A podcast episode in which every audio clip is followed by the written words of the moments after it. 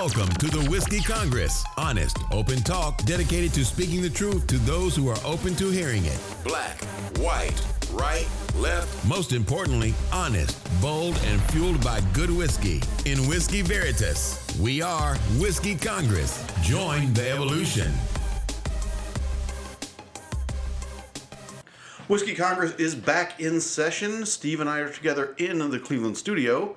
We have a guest calling in, a guest we've heard from before but have heard, not spoken to in a very long time.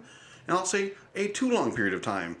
Ben, aka Market Ben, aka at Existential EXIS 10IAL on Twitter. No, actually, he changed it to Oh. the King of Convexity. Oh, I'm so sorry. I'm so sorry. The, the, the Twitter stuff I is might usually have to Steve's give an domain. explainer on that, but yeah, no, it's a slightly different Twitter handle, but that's okay. No, it's it's Ben, it's your old friend Ben, Market Ben, and uh, happy to be here, Jim. It's good to hear from you and Steve, man. This will be fun. It's good to have you. Steven, how are you? I am good. I am flustered. It was an interesting day at work. Got to spend some time at a dairy factory um, in my housing development project, which super confusing, but that's where I where was I was hoping was. you got run over by a cow like the horse that hit you at UMass. I'm not gonna lie. No, there. I was not harmed, and there were no cows harmed in uh, my pursuit of of uh, urban development. All right. So Steve, um, you know, uh, Ben is always come and talk about market stuff. There's a ton going on. You said you had some topics you wanted to focus on, so go ahead. Yeah, Ben. I mean, obviously, it's been uh, an interesting time in the market. If you were smart, you um, recognized that there was a shift. You know, post COVID. Um, I think a lot of people jumped into the market because there there were uh, some we'll call them easy wins for people.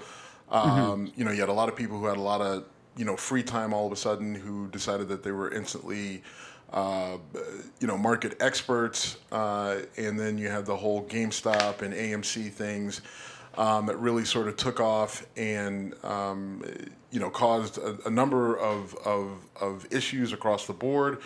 Um, and now we've we've kind of gone into this this uh, sort of very volatile market that's been that's been up and down. And if you are smart and have studied the market, then then you've been able to adjust. Um, you know, I can happily say I, I made some some moves myself where I really haven't seen any losses. Um, you know, I've been doing less in options just because, uh, in terms of bandwidth and time, my personal time, options is something that you really need to be able to pay attention to almost in real time. Um, so, you know, I've shifted more towards you know long term, you know, long term assets that I felt. Uh, were, you know, had the ability to grow, or were good dividend stocks that were, you know, giving quality returns. Um, but let's first talk about um, if you want to address sort of the market volatility we've seen over the last month. Um, if you want to maybe get into some of the causes, and then where do you like? Do you see market stabilization coming, you know, on the horizon? Yeah, no, sure. Um, yeah, I mean, good good questions. I mean, look, uh, when it comes to just the volatility we've seen, uh, it's it's in fact a, almost a perfect mirror from what we saw in uh, the previous year when we saw that weakness from early September that got bid up in October. It's not exact, it's not totally congruent, but it's very similar. Um, but there, you know, I think with this particular market, obviously there's been concerns about inflation, and that's largely what's uh, driven the price action.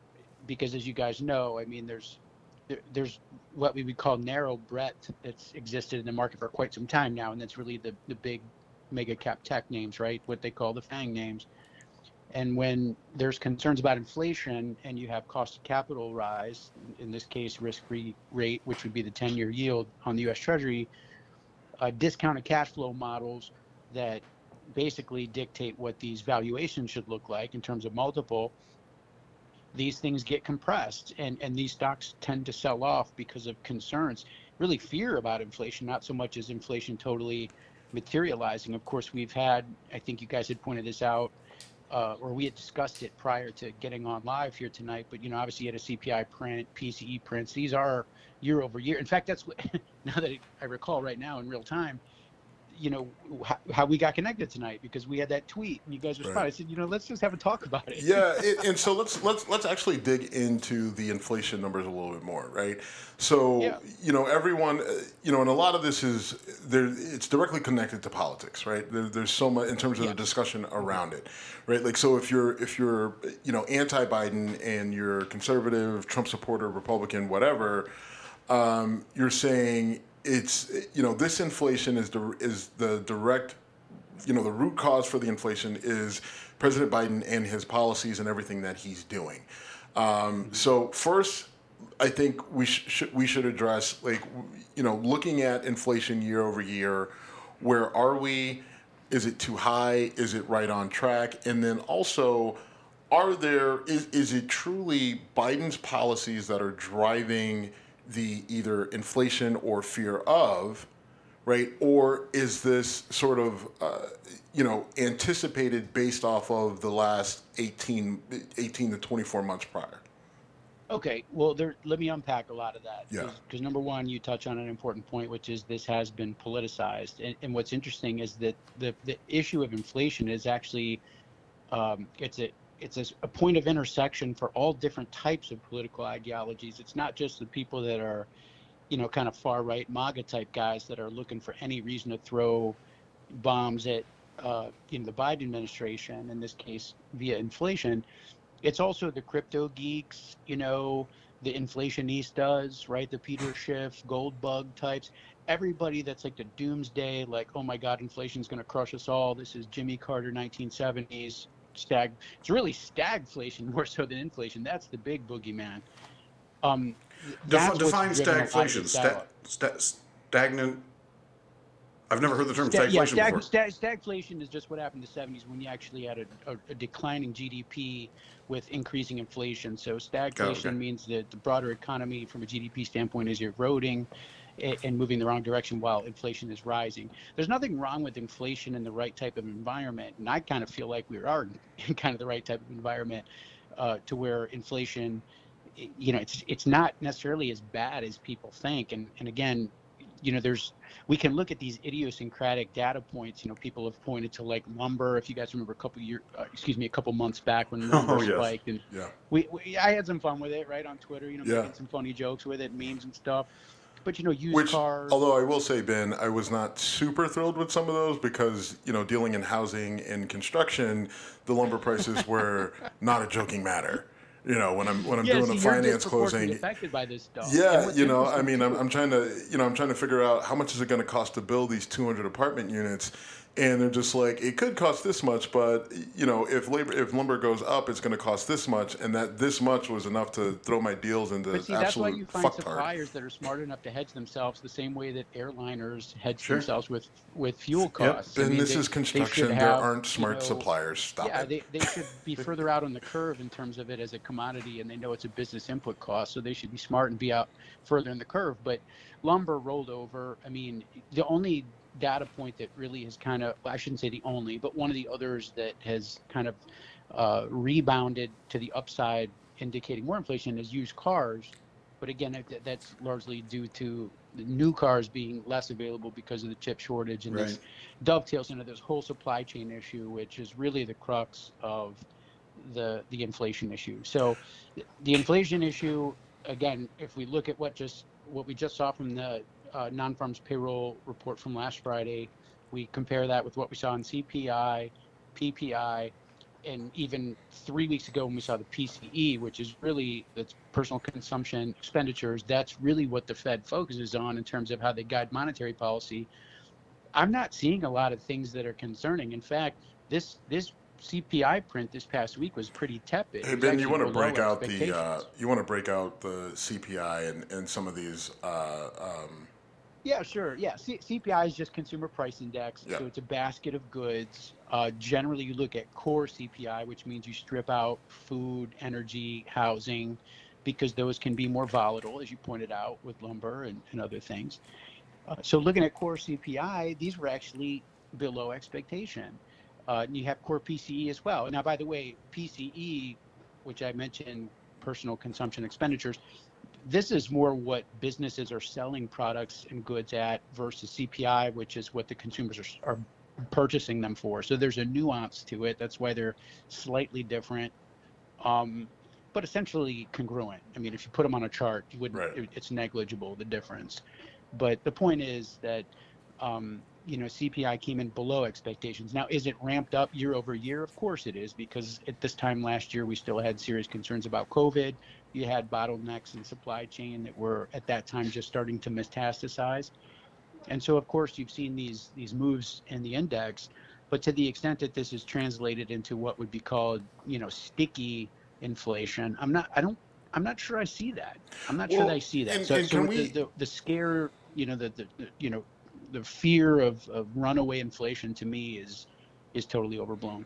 Now, I think, you know, because the, the way I think a lot of people are looking at this, um, whether rightly or wrongly, is I mean, I think if you're trying to rationalize it, some people will say, look, you know, some inflation is going to be expected. We were, the, the economy was, you know, uh, intentionally depressed because of COVID with shutdowns and, and the supply chain issues, you know, around the world. And so you you went from you know basically no movement all of a sudden to everybody going back to work, but also in that time where we had no movement, we had this you know these huge injections of cash into um, you know the U.S. economy with with you know various types of checks and and with some some of the moves that the Fed made, and so Right. like you know and a lot of people are are, are trying to say and I- and and I can I I think I buy this argument and maybe you can um, flesh it out for me a little bit more. But you know, a lot of those things are, are why we're seeing some of the what feels like this sort of big boom in inflation because of some of those factors.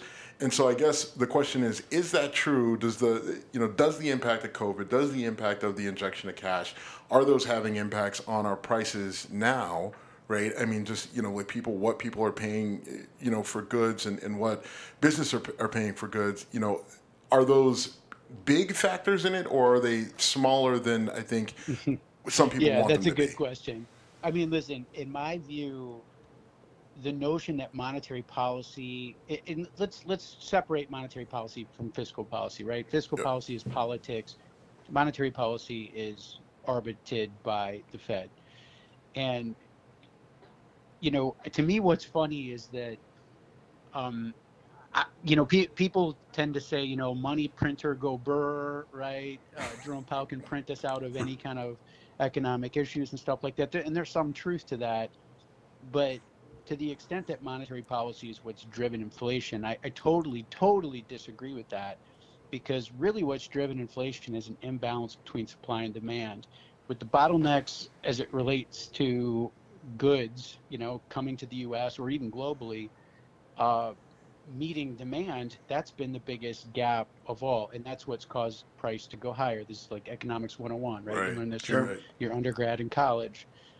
And so. And what I would point to as it relates to the mitigated effect of monetary policy is if you look at the overnight uh, repo markets, for example, you know, so overnight repo markets are basically banks are flush with cash because they've been, you know, they've been infused with all this cash via these, um, you know, all these Fed facilities that were implemented as emergency facilities, and they've got so much cash, a lot of which, I mean, most of which I should say, they're not lending out. So what are they doing? They're basically putting it into these overnight repo facilities where they're getting, you know, their five or ten basis points or whatever they're getting out of it. Um, and they're basically just recycling that, and it's just this huge slosh of money. It's not necessarily getting out to the average John Q consumer. I mean, keep in mind the unemployment, uh, enhanced unemployment, and extended unemployment expired first week of September.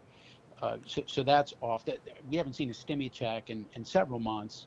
So there's it's now yes, our our home uh, household balance sheets in better shape than they had been historically. Yes, of course they are. I think that's a good thing. I don't think that's necessarily a bad thing. But you know, consumer spending. In fact, today uh, retail sales number was very strong. I mean, people are still spending money. But is that what's feeding inflation? I disagree. I, I think what's feeding inflation is that we still need to see a resolution to the bottleneck issue from supply chain because what you've got is a dislocation between supply and demand. And of course, you're seeing prices uh, move higher as a result. You're not seeing it in the Treasury market, which is the key component. I mean, 157 today, we close on the 10 year. If we were up around 2% at this point in time, uh, given that context, then I would be concerned. But but that's my take on it, and there are plenty of people who disagree with me. But uh, you know, I, Well- I have to put my money where my mouth is. So my my next question goes into energy prices and directly, you know, what people are seeing at the pump. Right? I mm-hmm. mean, because I think, you know, when you say energy, you've been you're you're looking at it from a different perspective than, you know, the guy filling up his truck or Sure. you know, the person putting gas in their minivan, right? And so, you know, they're just they're looking at it and they're saying, okay, I'm paying 315 for gas today, but you know, this time last year when Trump was president, I was paying, you know, 250 a gallon. And so because of Biden's specific policies, that is why gas is now, you know, 75 cents more than it was a gallon and you can't convince me otherwise. And so Ben, I'm asking you to convince me otherwise. well, listen, no president in the history of the world, U.S. president or otherwise, controls gas prices. This is an open market, and that's just how it works. What about the dude over in Saudi Arabia? You've got OPEC, and they can, you know, kind of pull the levers as it relates to output and so forth. But this is, it becomes a political issue, and to me, it's one of those laughably uh, ridiculous issues that somehow become political. Biden has nothing to do with the price that you pay at the pump. And by the way, I mean again, I, in fact, I, since you brought this up, I brought up it's it's it's RBOB. If anybody wants to look at gasoline futures, the ticker's RBOB. I'm just looking at it now versus where it was back in let's just say 2018. I'm looking at 2018, May of 2018. We basically just broke out above that, which is 2.26. So this is a you know national uh, per gallon mean, Right. right? So it's not even like we're in some crazy inflationary uh, situation, even with regard to just consumer price of gas. Uh, it's it shouldn't be a political issue. Uh, it's got nothing to do with with Biden's policies, certainly regarding energy. But um, you know, And- it's a and- global market. And Ben, I mean, can we that. can I mean, can you can you also just talk about where? And, and the reason why I'm asking you some of these questions, I know that they're uh, you know a little, uh, I guess, um, uh, um, you know, like you said, introductory level questions. But I Oh, mean, no, it's you know, No, when we're you know when I'm if Good, because you guys are always talking about crazy shit like if if you know, but if me and Jim are sitting at a bar and and and, and you know Dan from uh, uh, the you know the local you know two one six labor union comes up and and says you know we're paying more at the pump and it's because of Biden. I, I guess that, you know like getting into the the nitty gritty of, of what the real causes of the the you know increase of, of the price of gasoline. Um, it kind of gets lost, right? Like they, they their their eyes immediately glaze Right. over. So I mean, you know, a, a lot of people talk about Biden's policies, and and can we talk about where the United States is in terms of like dependency on oil from foreign nations, right? Um, you know, people are just like, you know, under Trump, we were, you know, energy independent, and we, you know, all of our oil was coming from us, and now under Biden, clearly that's changed. Um, can you talk about you know the, the like the numbers in terms of uh, the percentage of oil we bring in from from foreign nations and and I hate to kind of drop that on you without you know uh, No, no, no, you know, that's fine. No, no, I just, I think you bring up, actually, you illustrate a great point, which, it, first of all, what people need to understand as it relates to policy coming out of Washington, D.C., these move at a glacial pace. For somebody to say that it happened under one administration no more than 18 months ago, 24 months ago, and all of a sudden we're in this polar opposite reality, right? Is just, it's just being short sighted. It's not to understand how you know macroeconomics operate in this space you know just because you've got a new president again it's easy to point fingers um, you know you can think about all the things under trump that were problematic that you could have said hey you know you can point to trump or you could point to a previous administration obviously that's the whole game of politics is to figure out how to you know the you know, blame get game your flowers Sure. for all the good stuff and, and pass the buck for all the, the shit stuff. But but no, truthfully, I mean, um, there's really no meaningful difference. When you talk about energy independence, you're really talking about the shale oil um, component of what we do in the U.S., which is largely concentrated in the plain states. That that only really changes as crude prices drop. When I say crude prices, I'm talking about West Texas Intermediate WTI. When when WTI under Trump, I might add, was down in the 30 handles, right? You know, these shale oil businesses that employ hundreds of thousands of people in the United States, okay, they can't find capital. They go out of business. They become, they succumb to essentially consolidation when you see protracted periods of time where crude oil's in a 30 handle, right? Mm-hmm. And that mm-hmm. was under Trump, okay?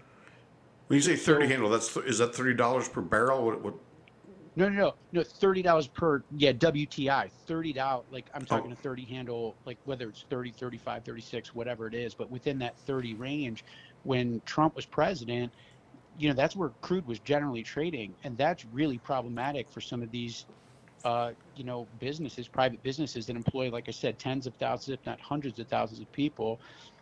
To, to produce shale oil to extract it and refine it into usable crude that's that's that's a real problem when you talk about American energy independence. High crude prices are good for U.S. energy independence. It means there's going to be capital that flows into these businesses, and they're going to be able to extract more, hire more people, build a more robust business.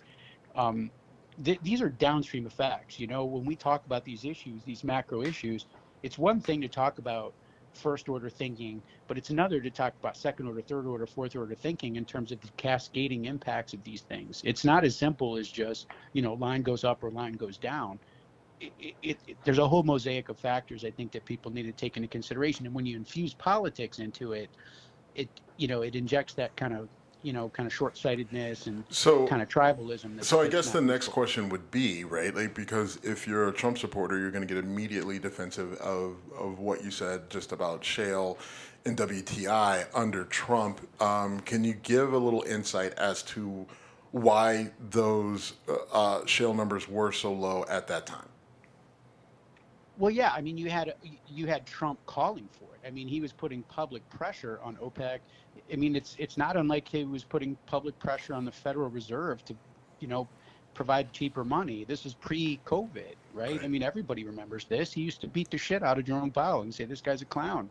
He should give me, you know, uh, he should give me a federal funds rate of zero percent, just like Obama did post." Uh, financial crisis, right? I mean, this guy was clowning around. He's out there just throwing this shit out there. So, yeah, I mean, he was putting pressure on OPEC. You know, he's putting pressure because he knew and I give him credit because you know he is you know you guys know my opinion on Trump, but I mean one thing is that he is I mean he's a carnival barker, he's a sort snake oil salesman if you want to say it that way, but he understood that low gas prices was uh, a political windfall for his campaign, and so hence he he put a lot of pressure uh, using the bully pulpit internationally to you know uh, essentially you know open up the the valves, open up the you know the the, the floodgates when it came to oil production out of OPEC plus. Right, and so I guess the, the, the connection there is that so he puts the pressure on OPEC to open up their valves. Um, it pushed that it pushes down the prices of oil, which everybody here locally, you know, in the U.S. it's just like gas is cheaper, yay.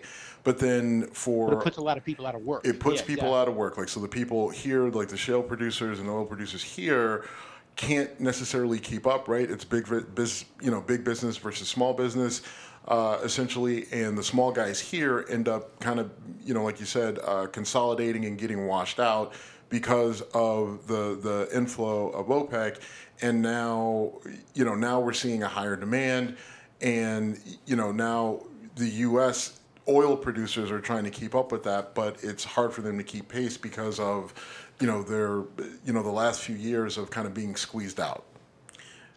Yeah, and, and, I mean that's the whole point. Is that these are macroeconomic issues; they're not political issues. You know, so when people try to construe them as political issues, it's just it's just misguided stuff. I mean, this really has nothing to do with you know Biden policy or even Trump policy, other than his outward pressure.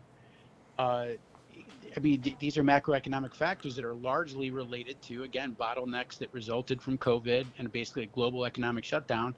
And now you've got a resurgence of demand with the Delta variant largely mitigated. You guys probably heard about the Merck uh, therapeutic. We've talked about it. Yeah. Ago. Yeah. We talked about. It. Yeah, it. I mean, that Merck therapeutic is incredible. I mean, if there's a pill regimen you could take orally that's going to prevent you from having to go to the hospital if you get infected, God forbid. I mean, that is a game changer as it relates to de- uh, Delta Sure. variant because this is a prophylactic essentially that is a- applicable to multiple strains of coronavirus. Well, And and, coronavirus but, has uh, Ben, it's not even a prophylactic; it's a treatment rather than. Uh, so the the the the um, vaccines are prophylactic. This is actually you've got it and you're getting treated. Sorry, you jumped into my Yeah, and, area of expertise. And, Yeah, and no, I'm just no, gonna no, and, yeah, and, exactly. and- and the Ben, reason I'll- I use that word is just because that that was some of the commentary from the. It's actually called I think it's Ridgeback uh, Pharmaceuticals that they are partnered with Merck to, to develop this drug. In fact, I think it was they that had had made the commentary that this could potentially be a prophylactic in terms of preventing disease. But yeah, no, good, excellent. I'm glad you brought that up, uh, Jim, because yeah, I mean it's it's it's not just a therapeutic, but potentially also a, a prophylactic. So Okay. I, I think it's a pretty fascinating drug that could really change the way the market prices and tail risk related to uh, Delta variant. you know, and, and just a, a slight sort of, of, of pivot, you know, once I heard that news from Merck about them having a, an actual treatment for this, um, you know, my stance shifted a little bit on COVID and, and the push for vaccines, right? I, I was never comfortable with, you know, mandates and, and sort of the, the, you know, divide that has taken over the country in terms of pro-vax, anti-vax um, because I just there, there was there's obviously been so much negative that is that has come from it, right? It's literally just driving people apart uh, in, in an insane rate. But once I hear that okay, we have a treatment for it, um, yeah, ideally you would still want people to, to to get the vaccine to try not to get it. But I can soften my stance on that whole thing, and not that my stance was very hard on vaccines, but I can really bring myself around to look.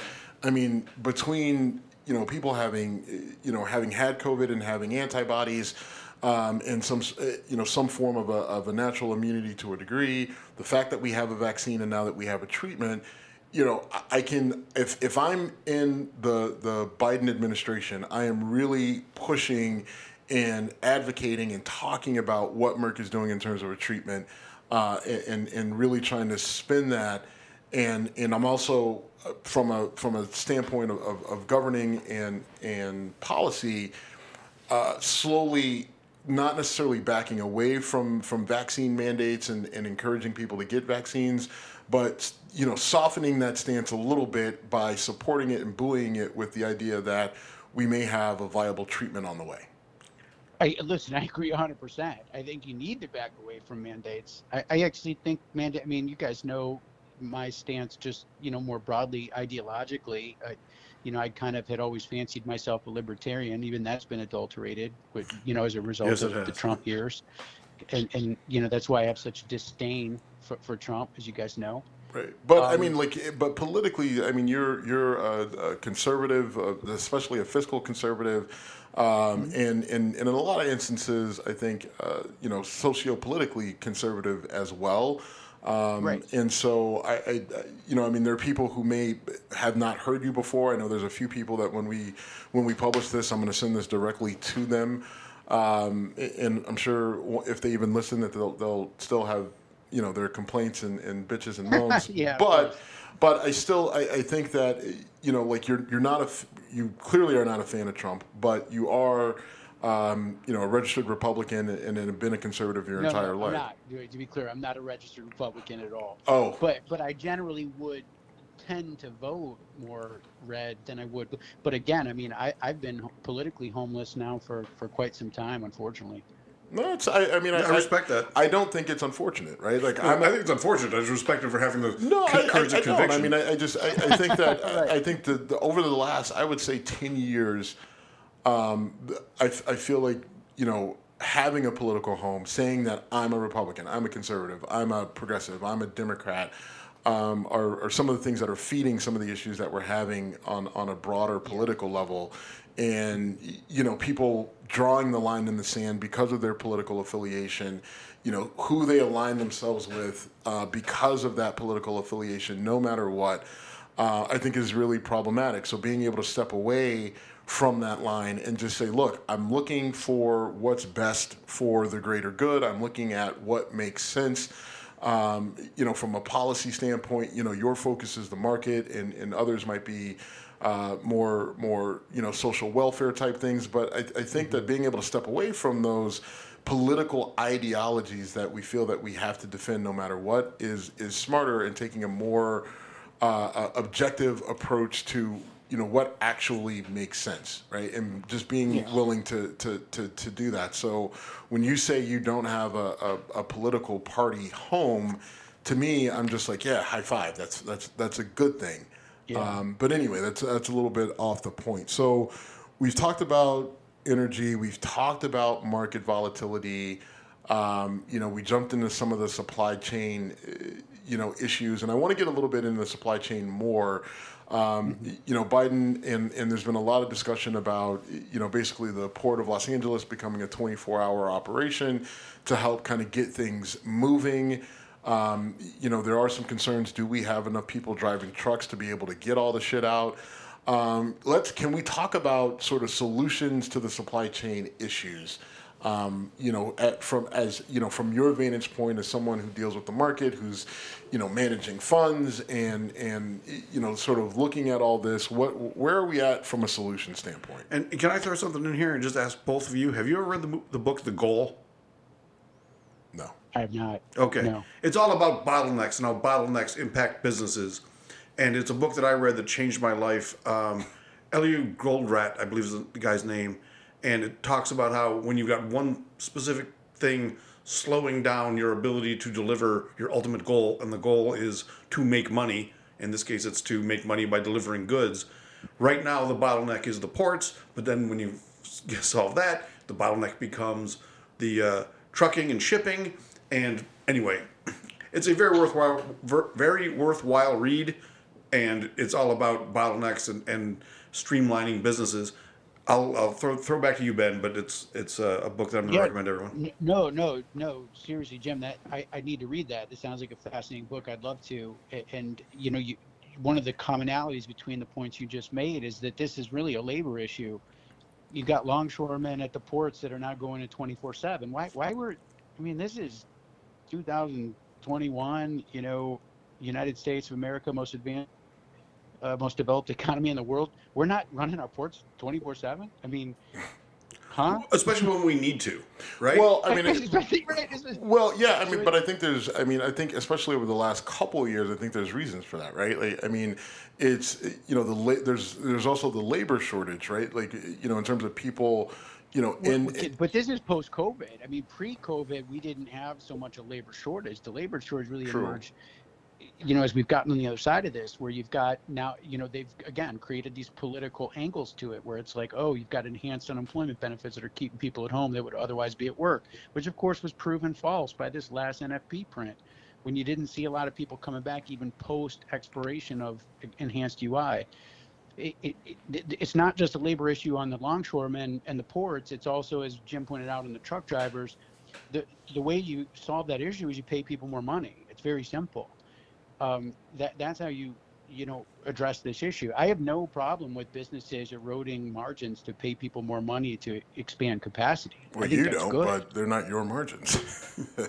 What's that? I said you don't, but they're not your margins, right? They are my margins if I own part of the company. Oh, all right, let me. No, but I'm serious. I mean, look, I wouldn't invest in a company that I didn't think was trying to maximize it. I mean, look at FedEx for instance. Draw up a chart of FedEx. It's got its dick completely ripped off over the last. What, Hold on, it took 30 minutes for a dick ripped off. The longest time of you on our show without a dick ripped off reference. Sorry, go on. No, no, but, but my point is, I mean, this is a business that has incredible capacity and an incredible footprint, and they're just not delivering in a time of need.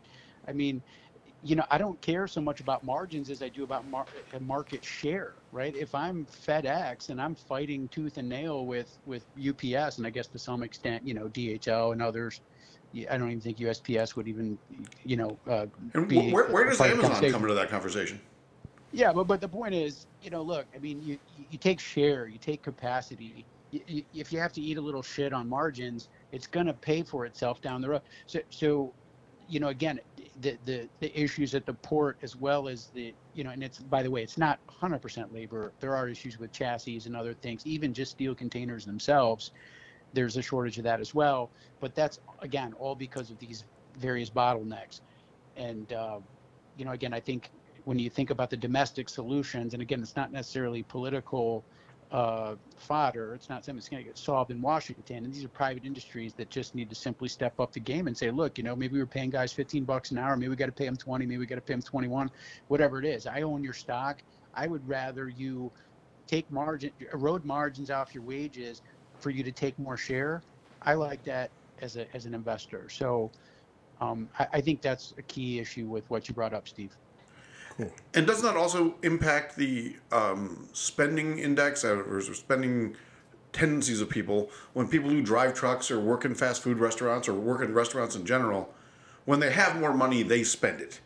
When you give that money to the to Jeff Bezos, it doesn't go back into the economy. It puts William Shatner in space. Well, I had to sneak that in there. I, I, so listen, that that it go. So that's a good point, Jim, and I, I want to address it because we we kind of touched on it briefly earlier, which is that you know household balance sheets are better than they've ever been. Savings, you know, consumer. Uh, the average American, in terms of their, their savings, these are at, at pretty elevated levels historically.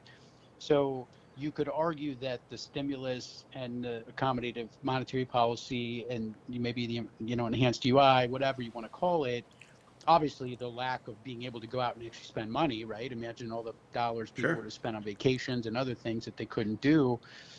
Um, they are saving money at the moment. They do have money, and they're you know uh, they they they, they've kind of been in this trend where they're trying to reintroduce themselves into being spenders again. And like I said, retail sales was yesterday at 8:30 a.m. was a pretty hot number. So people are spending money, but at the same time, they're still sitting on a lot more cash than they had been prior to COVID.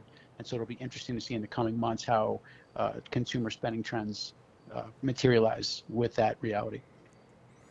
And so I guess um, I, am gonna wrap it up here only because I, I, have to get to dinner soon. Um, hmm. I'll have people waiting, and I'm fucking starving. But um, you so can tell you can you can you, you, you won't like me when I'm hangry. If Steve ever stars in the Hulk Part Two, can I can I finish? Okay, can see, uh, prove my point. Yeah, I'm getting there.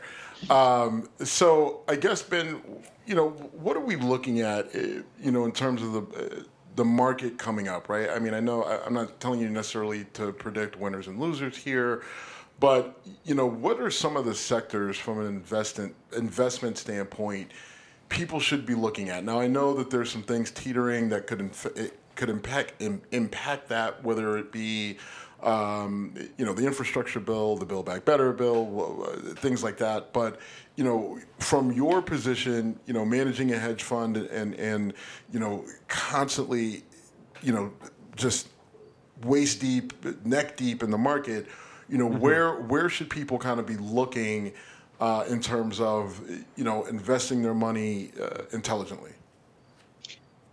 Yeah, no, listen, that's a great question, and and you, you know you nailed it. I mean, I my crystal ball it, doesn't always work. Sometimes it does, but but I mean, looking ahead, I mean, if the concern is inflation, and I think that's a reasonable concern. I mean, the areas that you're going to be safe are energy and financials. Uh, the other trade that I mean, again, by the way, it's not financial advice. This is just I'm just giving you some insights into the way I'm positioning my own fund and the Absolutely. way I'm kind of uh, navigating this uncertainty. And it's been useful because the core thesis doesn't change as it relates to big cap tech and just the deflationary impact of the broader economy that tech represents. And tech, in terms of its growth trajectory, is exponential, it's not linear. So, one thing to keep in mind is take the core thesis of my, again, I'll just use Steelyard Capital as the example we're very much leaning into growth tech, but blue chip growth tech, not this long duration Cathie Wood shit, some of this crazy biotech nonsense. Yeah, and like, if you, you know, if you don't know who fucking, Cathie Wood is, you know, Cathie yeah. Wood is, has right, gained you know, a lot like, of popularity. Like 200 times sales. I mean, yeah. give me a fuck. No, no, it, it's it's that. So that's the core thesis. But as it relates to this, you know, the shorter term tactical question that you're asking, Steve, it's energy and financials. And the reason I say so, and again, you know, this was validated this week with with big banks reporting earnings. You had J.P. Morgan, you had Citi, Morgan Stanley, Goldman Sachs this morning. These guys just all smacked it out of the fucking park. I mean, these guys were putting out phenomenal quarters. but this is inflation protected yield that you can find in financials and energy. So I think those are interesting places to be. Energy, obviously, if you're concerned about inflation, there's going to be some growth there. If you're thinking about rates rising, uh, obviously adjacent to inflation, you want to be in financials, obviously, as rates go higher, margins improve for financials. The other trade, and this is more of a tactical kind of hedge to this that I would suggest to people, is now that the Fed has largely begun unwinding their capital market exposure. So they've been selling, you know, the corporate debt that they acquired as an emergency facility. So they've begun to sell, you know, their holdings in HYG, which is the high yield stuff, junk bonds, as well as LQD, which is the ETF for investment grade corporate debt. They've begun to unwind these largely. So I think as you reintroduce risk into capital markets, capital markets meaning corporate debt, I think you can short high yield uh, corporate debt right now and be really comfortable with that because as you reintroduce risk into this space, you know, high yield should be, you know, seven and a half, eight percent, I think, in this environment. And it's down around the four, four and a half percent range. And so I, I, think that's an easy area to hedge yourself and, and go short. Uh, HYG or JNK is another ETF that, that captures that. Um, or if you really want to get cute, you can go ahead and go into the bond market and, replicate it as well. But but yeah. those are two easy vehicles to do it through ETF is, is HYG and GNK, excuse me, JNK. And full disclosure, I mean, I'm I'm short um, both of those, and I think that's just a good hedge as we move through this kind of uh, inflation inflation uncertainty. But uh, and, yeah, hopefully that's a good answer. No, that's a that's a that's a great answer. Um, and you know, I pat myself on the back because I was just talking to Jim the other day um, you know, earlier in the week, how you know Exxon uh, Mobil's or yeah, Exxon Mobil is finally starting to kind of move in the right direction. Not mm-hmm. just starting, but they have been. Um, you know, I got in with them sort of long. Um, I don't know, probably about uh, almost a year ago, um, right. and they were they were down like around uh, you know I think like thirty eight. Uh, something like thirty-eight dollars a share or something along those lines, and now they're they're up uh, around I think they closed at like 61.58 today or something like mm-hmm. that. So yeah, I, I, yeah, you, you know, and they're not the only ones, but that that's just like I, I really dug into them, and that's how I, I felt good with them. So I, I made a decent sized move, and I'm patting myself on the back for that. Uh, now uh, we'll see uh, how smart of a play that is uh, down the road, or if I just cut no, bait no, at some point. I think it's a fine play because there's two. There's just two things I want to mention before we get off. One is that you know, listen, uh, fossil fuels and legacy oil, it's not going anywhere. I mean, even the most aggressive projections as it relates to EV, you know, are, are still out to 2025, 2030. And by the way, vehicles aren't the only consumers of uh, fossil fuels. And I would further go if you break that down by subset, you know, lightweight vehicles, you know, p- passenger vehicles are very vulnerable to evolution of and adoption of EV. But industrial vehicles, uh, you know, semi trucks, yeah. dump trucks, uh, cement trucks, you know, a, a, lot of these commercial, industrial related vehicles, the, these just from a power standpoint, they, are not at all susceptible to this. In fact, I'll, I'll maybe send you guys a, a, graphic that I have on this, which is really interesting. Um, so that's one thing as it relates to Exxon. So, so you know, uh, obviously legacy oil isn't going anywhere. Right. Uh, and again, the other component, like I said, is that um, you're going to find some yield in that space that you're not going to find uh, in other sectors. And, and yield right now, everybody's hungry for yield with how you know accommodative monetary policy has been. So I think I think it's a smart trade, Steve. I, it's got my seal of approval, and I think it can be okay for a minute. Bam! Um, my dick stays on today.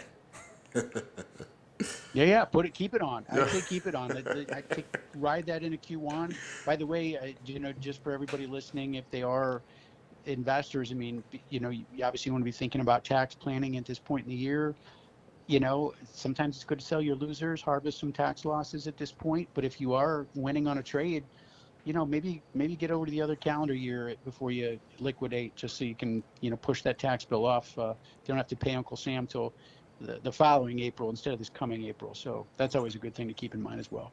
Well, thanks, Ben. Um, you know, every, I mean, every time there's, I, I, always learn something new when we talk to you. Um, I love uh, your your a great follow on Twitter if you're into the, the financial markets. Um, I think you know some people have said, "Oh man, he, he you know he talks above my head or whatever," and my response yeah, that would be me. well, yeah, but not just not just you. I mean, other people on Twitter. But what I've told people is, I mean, I don't think the the move is for Ben to dumb things down. I think it's the move is for people to learn more. Right? Um, we have more access to the markets, or people have more access to the, the markets than they've ever had. Um, with the number of, of retail, um, you know, trade houses, whether it's TD Ameritrade or even Robinhood or, or what have you. Um, and so if you're going to get involved and you, and you want to, then then you need to learn about it. You know, don't just rely on CNBC because if you're seeing stuff on CNBC as a move to make, then it's too late, right? Like you can't um, rely right. on someone else to tell you when to make the move. You have to be able to see it and do it for yourself. Otherwise, you're going to see a lot of losses uh, just across the board, and you won't have success if you're relying on those sort of um, venues to tell you when to move. So the more you can understand what Ben is saying in real time, or go look it up and apply it, then the better off you'll be, you know, making those decisions for yourself.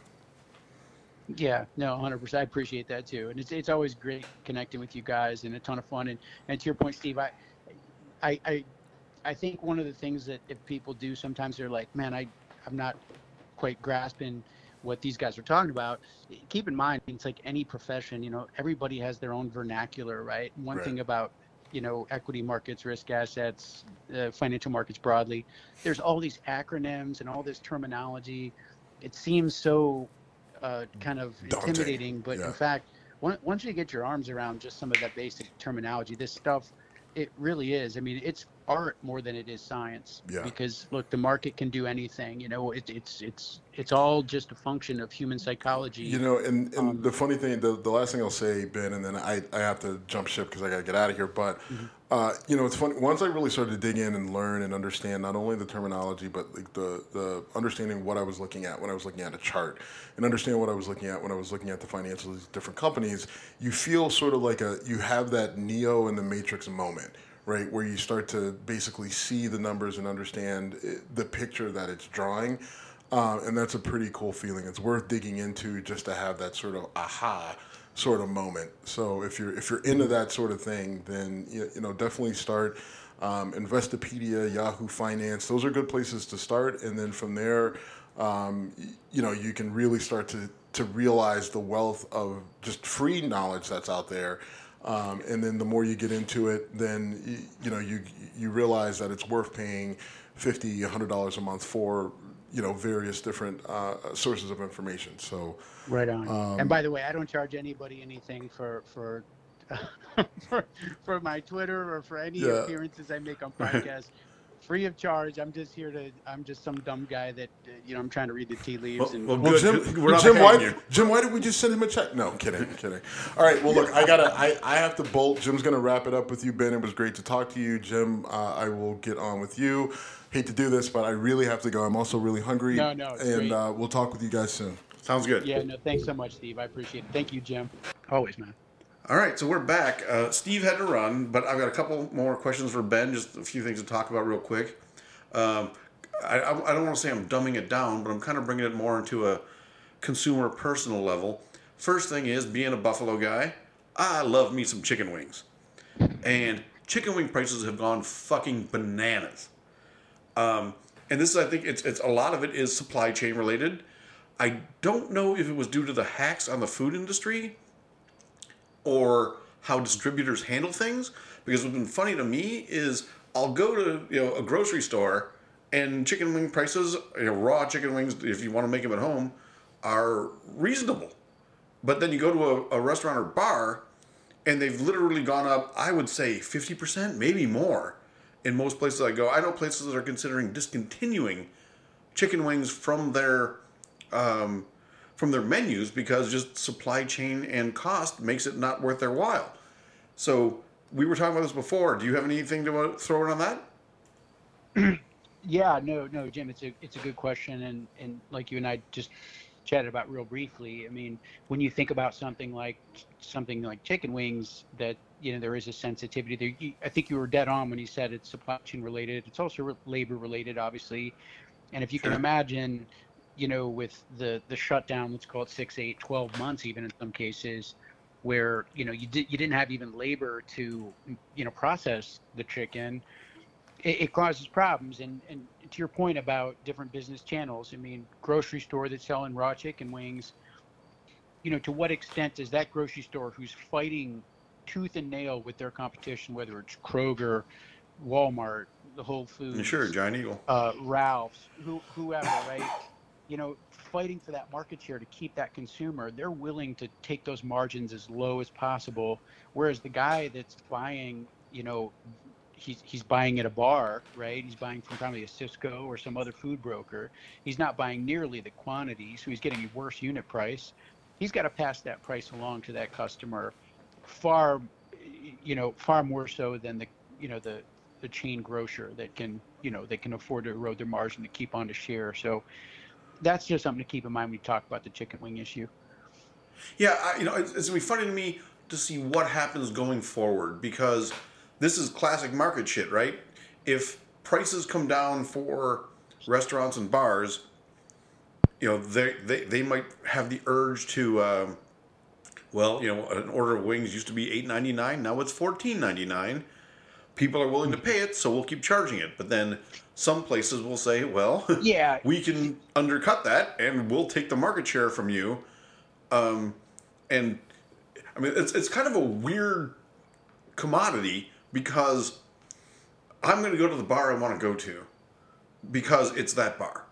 But then I'm going to eat wings there or not eat wings there if I'm annoyed with paying $14.99 for, you know, 10 wings rather than $8.99. Um, and so I'm I'm going to be very curious to see how that impacts the market. And I mean, maybe not quite as much as gas prices, but food prices in restaurants are Well, I- things that I- hit people day to day. I, I- I'll tell you exactly how it's going to go. I mean, it, you're going to see price pressure. You're going to see prices come back down to normal because everybody has to compete on that same level playing. Once you see normalization in the supply chain, in this case, relative to you know uh, meat, chicken, etc., you're going to see ultimately the same margins reemerge. I, I mean, again, you know, this is independent of any kind of major shift in, in labor costs or real estate costs, which I don't foresee.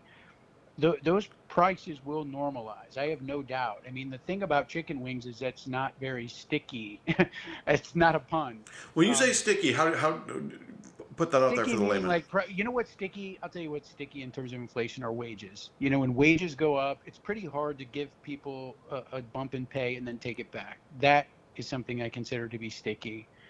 Um, when it comes to commoditized categories, commodities by definition are subject, you know, to market pressure sure. and as such, th- those are very less, very much more less likely to be sticky, uh, quote unquote. I use air quotes. I know we're just on audio, so you can't right, see right. air quotes, but, but yeah, I mean, stickiness is is very specific to certain sectors, and it's not something that I would imagine would manifest in in in food.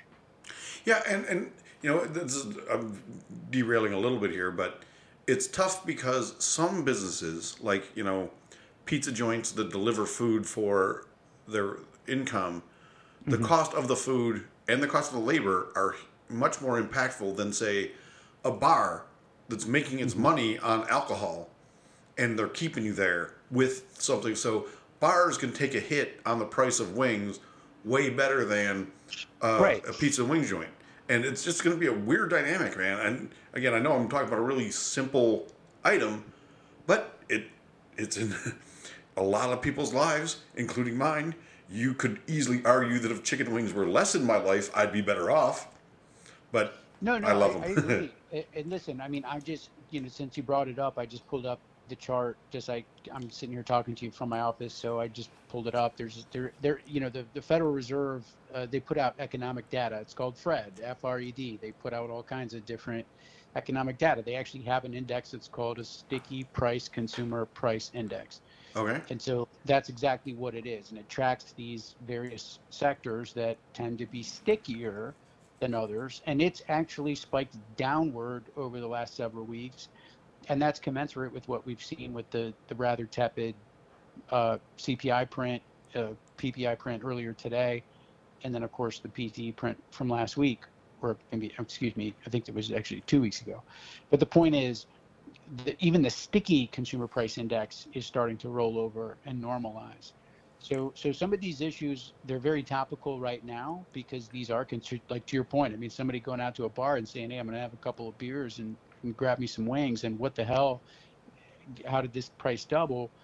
You, you know that that I do think that that is something that is, uh, and I hate to use the word, but transitory. because transitory is like the worst word that you can possibly use, right? Like uh, everybody's vilified that word because that's been the rhetoric of the Fed. But but truly, uh, Jim, I, I I think those prices normalize by probably the second quarter of next year into 2022. And what's what's the financial play if they do, or if you if you're anticipating that?